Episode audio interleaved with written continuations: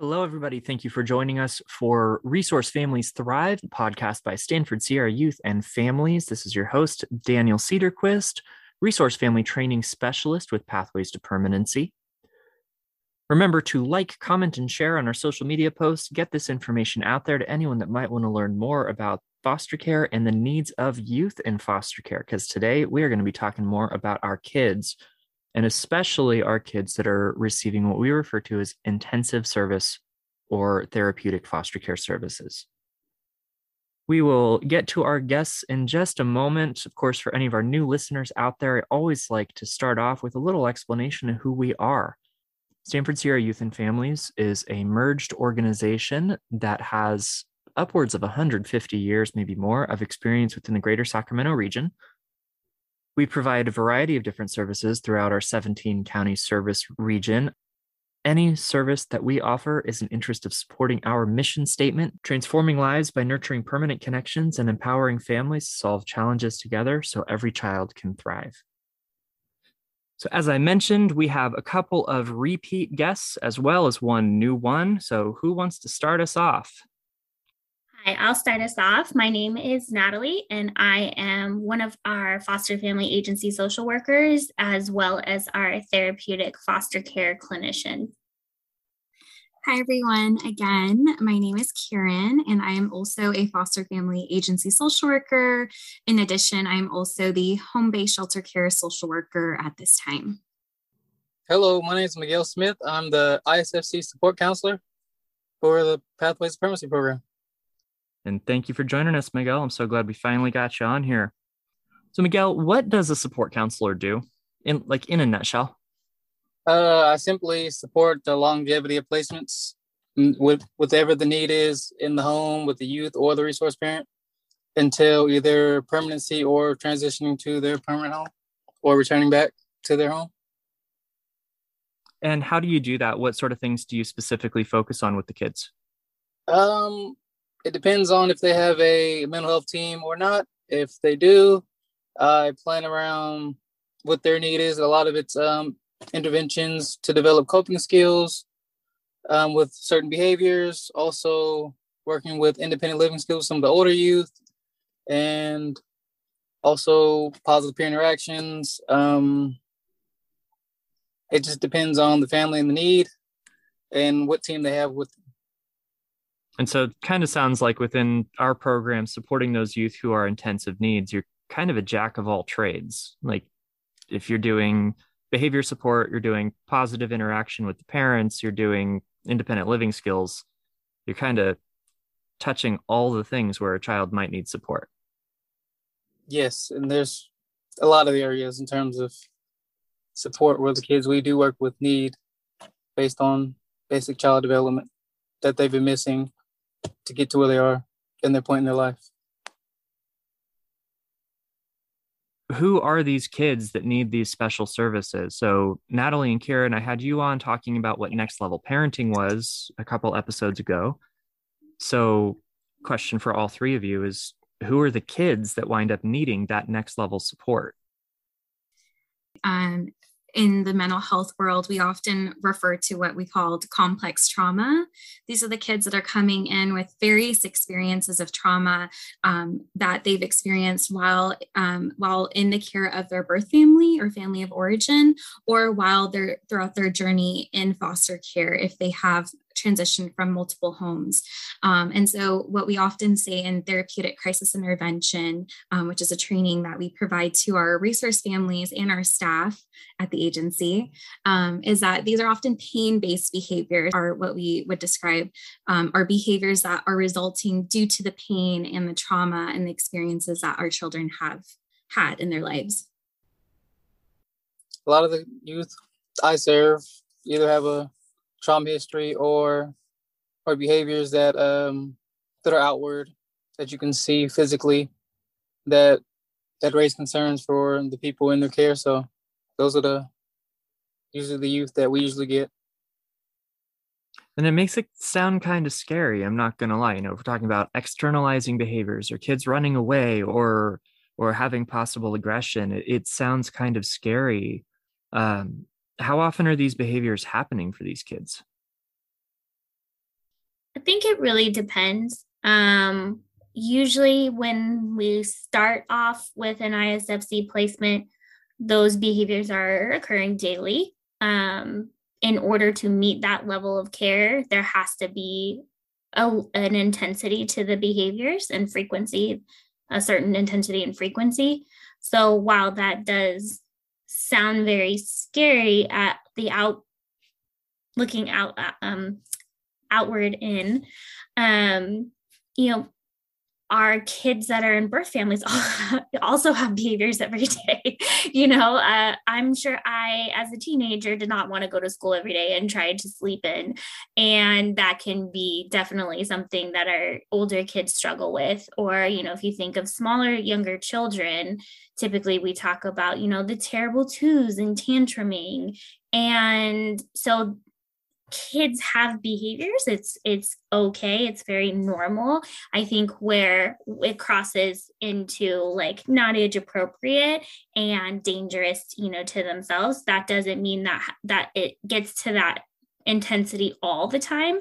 And especially like karen said all of our parents are tra- trained in therapeutic crisis intervention training you know prior to receiving a placement so that's really important because we want to de-escalate the kids you know if we see them starting to increase on the crisis scale. Um, what i think makes it less scary for our resource families is again kind of going back to what natalie said our resource families are receiving this high level of training that we have discussed previously in our next level parenting podcast, uh, we are training up our parents to be able to have the skill set to be able to support the youth that are deemed to be intensive services foster care. Um, and in addition, I think it's also about having um, a reframe of how you see our children. It's about understanding it's not like the behavior or the child it's about what happened to them. And when our parents are to see it that way it's about their experiences and what they've experienced um, that is causing these behaviors these pain-based behaviors. I think that creates a really great reframe and allows for us to be able to see the child for everything that they are not just their uh, intensive behaviors. So with the behaviors that you've mentioned, you know, be it like getting aggressive with other kids in the home or refusing to go to school, Natalie, same. I know I did not want to go to school several times when I was a kid. I can think of specific times. Um, what sort of things do you do to support the youth and family to make sure that you know the child is getting to school or things do stay safe in the home? One it depends on the child and their age. Um, so i will say that and kind of their cognitive understanding. Um, so there's going to be a variety of things. If you have a younger kid it might more be um, a reinforcement schedule um, that you do every day. They get you know that they complete a day of school. They get to you know maybe pick a prize out of the little prize thing you know prize box that you have. Uh, you know that works for our younger kids because tangible reinforcements are age appropriate at that um, level. I think for our older kids, um, you know, asking, is it something to do with friends? Is there a conflict going on? Um, another big one I see around school is um, maybe they actually have an undiagnosed learning disability or um, intellectual disability that we are not catching which happens and school is really difficult and they maybe think that they're dumb and every time in class the teacher asks a question they can't answer so then it you know they become the the, the quote unquote dumb kid. Um, so then i'd want to ask the teachers you know are they grasping the material? Do they need an individualized education plan? Um, is there more going on? Because i think um, the important thing in the skill that our parents have and our staff has is to ask what's the need underneath the behavior um, because there definitely is something there. Um, so we have to ask the questions as the adults and the experience in the room to determine really what the cause of this behavior is and then we can address that cause Miguel, you mentioned your work with the families earlier, like with positive parent interaction and all of those things. So what sort of stuff have you done with with the families, the resource families or birth families directly? Um, a lot of my work um, is based a lot on building rapport and learning the family's culture, and then revolving interventions and ways I work with them around that. So it's not me overhauling their home to appease a need. So a lot of it is discussing, normalizing, and finding interventions that work within their home with stuff they already have. It's natural. A lot of it's a lot of dialogue, a lot of trial and error, and uh, and collaborative and a collaborative effort. So, yeah, it's a, it's a team effort in finding a solution together. It's, there's no one solution that solves every problem or scenario. So yeah, comes in with the family culture, blending of rapport, and what they like to do, and then finding a formula within trial and error to make uh, some progress from time to time. It's a uh, being persistent and patient is what I say. Mm-hmm. There's never one solution.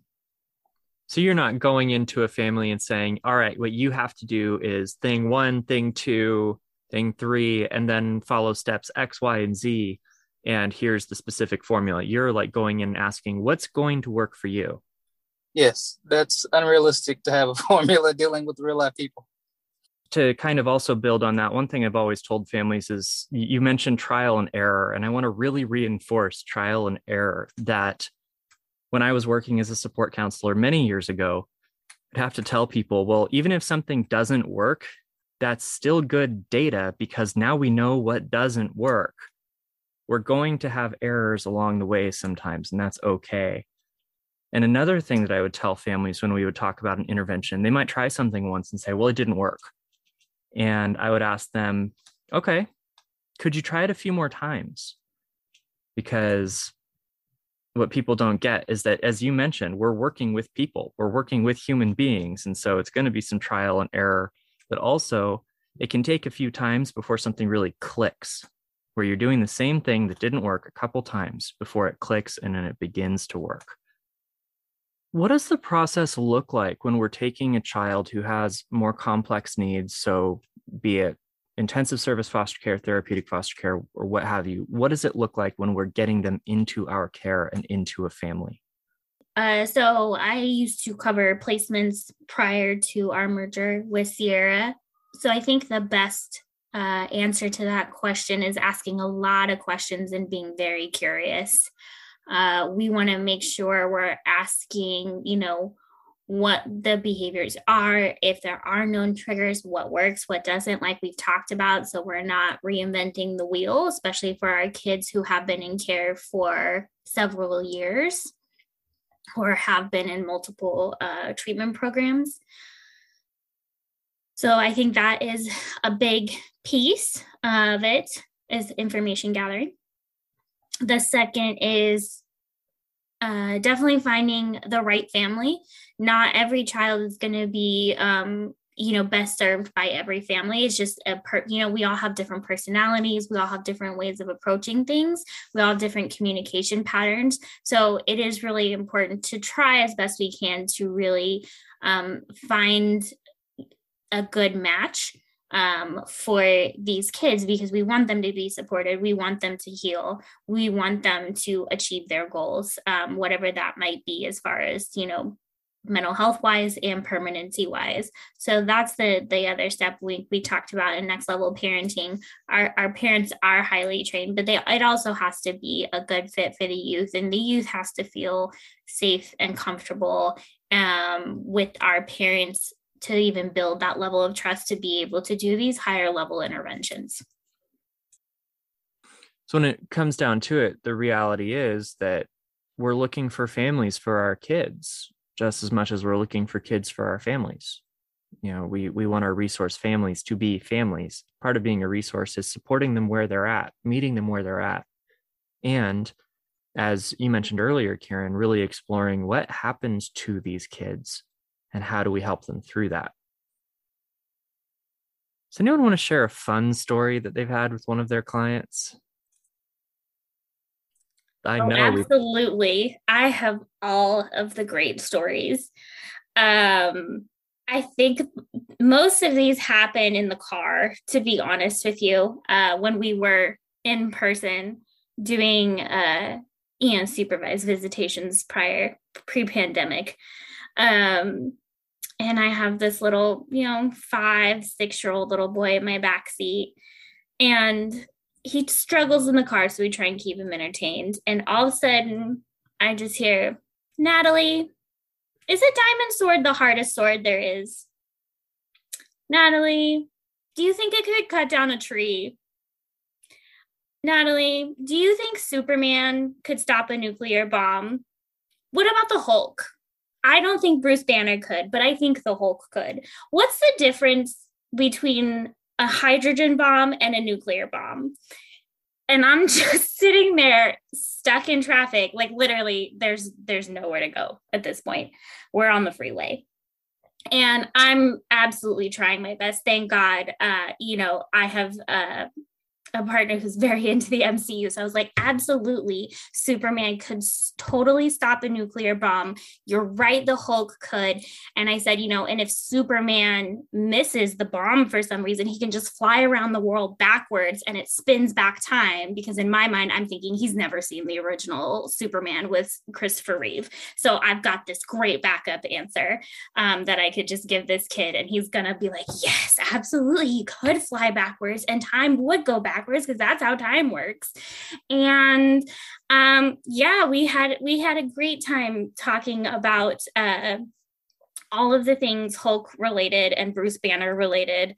Um, I definitely did have to Google the difference between a hydrogen bomb and a nuclear bomb because it was not exactly sure. Um, yes, one is fission and one is fusion. Thank you, Daniel. We know that. We just don't know which one anymore. Um, so yeah, I would have to say, uh, you know, he's he was an intense kiddo. Actually, all of us on the uh, podcast have at one time worked with him, and um, every once in a while, you just get these really adorable, just pure kid moments and curiosity and you just just it just melts your heart because you're like you know what you're pretty awesome. Like, I can't, I don't even know where you got, like, you're five. How did you know what a nuclear bomb was, first of all? Like, concerned on another level but man you just realize like how smart our kids actually are how curious they are they just want this like voracious appetite for learning things about the world and themselves and it's just it's the greatest thing Um, I don't have any particular stories. Just um, just experiences during sessions, because uh, a lot of my sessions are are usually preferred activities to um, so they don't see it as a therapy session or anything like that. Um, so a lot of it's just seeing the kids in their true element, which is fun because they're they're not don't have any worries and they're not worried about talking about any past trauma. It's like a normal flow, so there's nothing super structured and they're being their true self within whatever age age group they're in mentally and they're, and they're comfortable. Um i would say those those are the the stories i would say the experiences that that i i enjoy is just and then i mean after later you hear about all the other stuff but having that moment for them to let everything down and just be a kid which are which are the moments i i enjoy that's something that I remember from being a support counselor that I really liked as well was was getting to just spend time with the kids and sometimes interventions really do look like we're playing games. But families don't always realize in the moment that play is like the beginning of attachment. That by playing with a child, you're building a relationship with them. That by doing a preferred activity, you're joining them where they are and building that connection and that's that connection is really where the healing begins from whatever it is that did happen to them. Oh, also they also give information without even asking. Yeah. All the answers you've been trying to get for weeks spill out unintentionally. Yep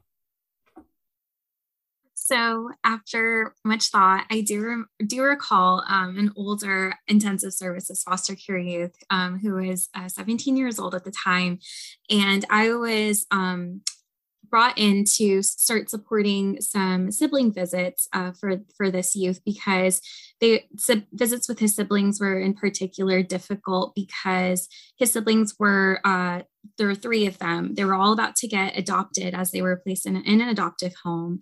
Um, and there were some concerns that had come up, and again, likely through this this youth's um, own, you know, trauma and pain-based behaviors, that he was having a really difficult time with the idea that his siblings were being adopted, um, and just, you know, a lot of our youth do struggle with that when other siblings do get adopted out and they're still residing in foster care. Um, and he had a difficult relationship with his siblings' adoptive family, um, in particular the parents. And so, through time um, and a lot of preparation, ended up going into these visits, and not on anything I had done or even his resource family had done. He had taken initiative to prepare activities and purchase treats that because he did work a, a, a, part-time job place so for him to come from a place to cultivate that himself was a beautiful thing and as visits continued there came a time where he really wanted to extend this sort of um, like connection with his uh, siblings adoptive parents. And i think he used to work at um, a coffee shop and he ended up bringing um, a bag of coffee for his uh, siblings adoptive parents. And it was such a small but very kind gesture that you could see the work that he was doing within himself to just come to accept the idea of his siblings being adopted and that this was the family they were going to be with. Um, and so that's just another small example of how our kiddos really work hard on trying to come to an understanding of the difficult things they often have to navigate. What would you say is one of the biggest myths about the kids that we're talking about today? What what do people not necessarily understand about kids that are considered intensive service? Uh, I would say that they, uh, the biggest myth is that we can't help, that they're hopeless, that they're too old, uh, too many behaviors, too pain based um, to be um, healed in any type of way. Uh, I'd say that's the biggest myth I think out there. I understand, you know, parents hesitation. Um, these these are you know scary things to talk about, to deal with, to see your kids go through. And I think that's why we really talk a lot about in pre approval training and the pre service training for ISFC and um, all of our next level parenting about what to do. Because I think when you're prepared and you know how to intervene in those moments, you're much more confident and that way when we have you know parents who are confident in their skills and can keep their cool um, you avoid a lot of those escalations you avoid a lot of those crisis moments that the myths are based on and exaggerated from. I would agree with natalie in the the fact that the progress point in terms of people believing that they're they are who they are um service just helps a lot I mean, with, these kids, when they do get in where the home they're in, the training the resource parents have, and the teams they get around, progress definitely happens. And it, it may not look like it happens on the outside, but as uh, Kieran had with her story, it, it happens over time. So that is a myth I would say that services and the program helps out with a lot. I would like to add that I think the big misconception with especially our intensive services foster care youth is that, you know, if you are pursuing adoption with these kiddos, things are never going to be perfect but come the point of adoption. There's like i think miguel and natalie also spoke to this it takes a lot of time and patience to work with our kiddos that are need have these high intensive needs and it's never going to look picture picture perfect by the time you come to a point of where you are adopting this child. The work continues and it's a lifelong commitment. You signing up to be a lifelong parent or adult in this child's life is signing up to continue that work throughout their lifetime. And so I think that definitely is another myth that it, everything has to be this level of perfection when it comes down to providing permanency. But at the same time, even having any child's signing on is it is going to be a lifetime of work and a lifetime commitment. And so I think that people sometimes think that this is going to be something else when realistically parents are already going to be putting in that work, regardless of how the child came into their lives. One big question that I do have if no one steps forward to support these kids, where do they go? I think the concern with our kids, if they don't find this permanent home and permanent connection, is that you know they're going to be consumers of mental health services as adults and that um, is not an easy system to navigate. Um, they're probably going to have like kieran mentioned more complex trauma more compound trauma and they are not going to have a support system to help them navigate that and support them through that because they were never given the chance to be part of a family and all of our children um, need need family we don't ever um, grow out of needing family so i think that when we we hear about these kids and we talk about these kids, it really is the largest need in our community because these are the kids that are going to age out and face this world alone. And that is a very, very scary moment in time to, to think that might happen to our kids. Um, to be to clarify a little bit further though, if for instance you would get a placement referral call for a child today and there was nowhere the let's say the placement unit said this is you're our last help us obi-wan kenobi you're our last hope. Like where does this child wind up going if we don't have a family that's suitable for them? So what we often see with our high needs kiddos that cannot maintain placement in a resource family setting is they often are transitioned to short-term residential treatment programs, also known as STRTPs, with the continuum of care reform. Um, they we've shifted from group homes, but that was the form, former term that we use. Sometimes it is still currently used today, but um, short-term residential treatment programs are facilities. Um, where it's it's like congregate care. And we as we know our children do not thrive and um, cultivate those strong connections with a, a trusting adults trusting adults they will have lifelong within these congregate care settings. And so um, it is the very it's a reality that is very difficult for a lot of us who work in child welfare to um, accept because we know there are families out there that can learn the skill sets, be trained up, have the supports from an FFA um, or other, you know, other county agencies to be able to support these kiddos that are are coming into care with these high intensive needs. You know considering there there are families out there that have the skill set that are nervous that have some roadblocks to doing this. They're they're scared. They hear the things that the news says or that TV shows or movies says, what is how do we measure success? What does success look like? I think like we've talked about maintaining a stable placement is goal number 1 for all of us from the foster care uh you know pathways side of the aisle. Um, so that's one success is placement stability. I think the second success is you know, identifying the triggers and getting those coping skills in place to deal with those triggers. Um, so when we talk about that, it means that the, you know, the kiddo can use those skills in the moment, apply them. They're successful at returning to kind of their baseline level of functioning and then rejoining like whatever activity that might be, whether it's an activity at home or rejoining the classroom.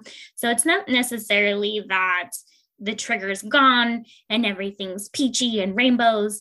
Um, it's more along the lines of like, do we give them just the skills to deal with the adversity that they are going to be faced with on a daily basis because a lot of our kids can't tell us what their triggers are or they don't you know they don't know when they're coming on and that's okay. We all understand that. I think it's really preparing them in those moments of um, and this really overlines with miguel's role a lot as those really hard intervention skills those really solid coping skills that the foster parents miguel's role um, reinforce and help you know if we have to do it with you we have to do it with you for a while um, until you can do it by yourself Um, so I think those are pretty much the two goals that we try and focus on a lot, um, because otherwise I think it would get very overwhelming if we were to, you know, we want you to process your trauma and do all this, and a lot of our kids aren't ready for that.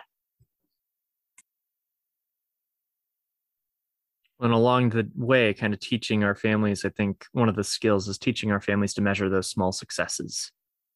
You know, we had a quiet day today kiddo made it to school every day this week. He helped me with the dishes and I didn't even have to ask him to.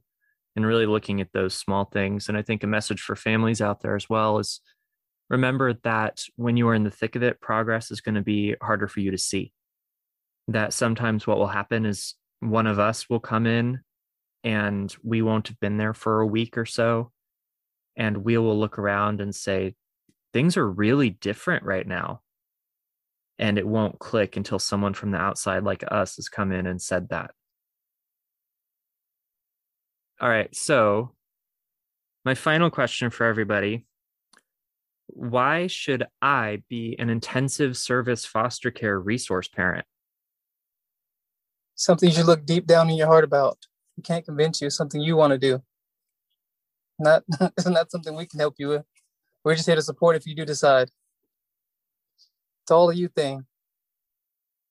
I think that all of the youth that we serve at Stanford Sierra are extremely unique and have so many amazing qualities about them.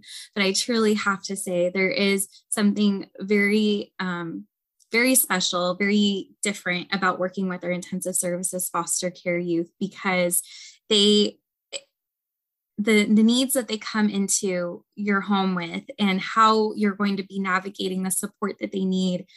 It is such a rewarding and cup filling experience in my opinion. And i think we can all agree uh, we have many stories working in child welfare but some of those really really special stories like some of the ones we shared today come from these unique um, children that are coming in with these high intensive needs. And so if I can, if you would like to fill your cup, fill your heart in this very, very difficult yet rewarding way, absolutely recommend becoming an ISFC resource family. I am going to take my own advice and explore the need underneath that behavior of the potential resource family. So here we go. I think that comes, uh, like we've talked about, from a place of fear and a specifically that they will be in it alone, that they are solely responsible for all of the mental health needs of this child. And if they don't meet them, it's their fault. And that's absolutely not true. Um, you're never alone in this. You have this wonderful team that we have here represented here today. Um, you have therapists, you have RAP teams, you have county social workers who want the best for their children um, on their caseload. You have multiple layers of support, like we have talked about, to help you gain those skills and implement the them in the moment to make sure that you are keeping the child in your home safe. I think the worst feeling any of our foster parents can feel is alone. And so my my pitch, my elevator pitch is that um, this will not be a journey that you will ever take without us. Um, you can call us during the day, after hours, on a holiday, on a weekend, because we have on call services um, for that support, for that, you know, hey, this behavior happened. I just need to process it.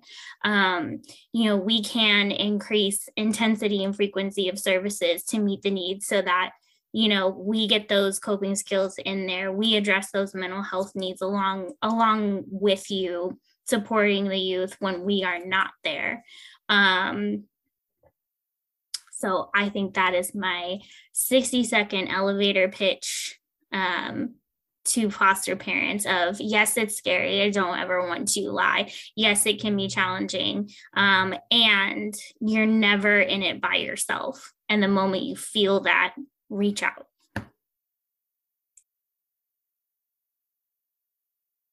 Well, I appreciate all of you again for being here. Thank you so much for for coming on, for talking more about our kids. I'm sure I'll get to pick on all of you at some point or another to join me yet again. Um, Miguel, thank you again for joining us for the first time. No problem. And for everyone out there, do remember to like, comment, share on all of our social media posts. Um, you can always find more information at our website, ssyaf.org. We do have quarterly information sessions about becoming a next level parent. So, doing the ISFC or TFC or HBSC work that we've talked about previously. Or you can give us a call at 916 368 5114. And until we get to talk to you again, I hope you keep on thriving.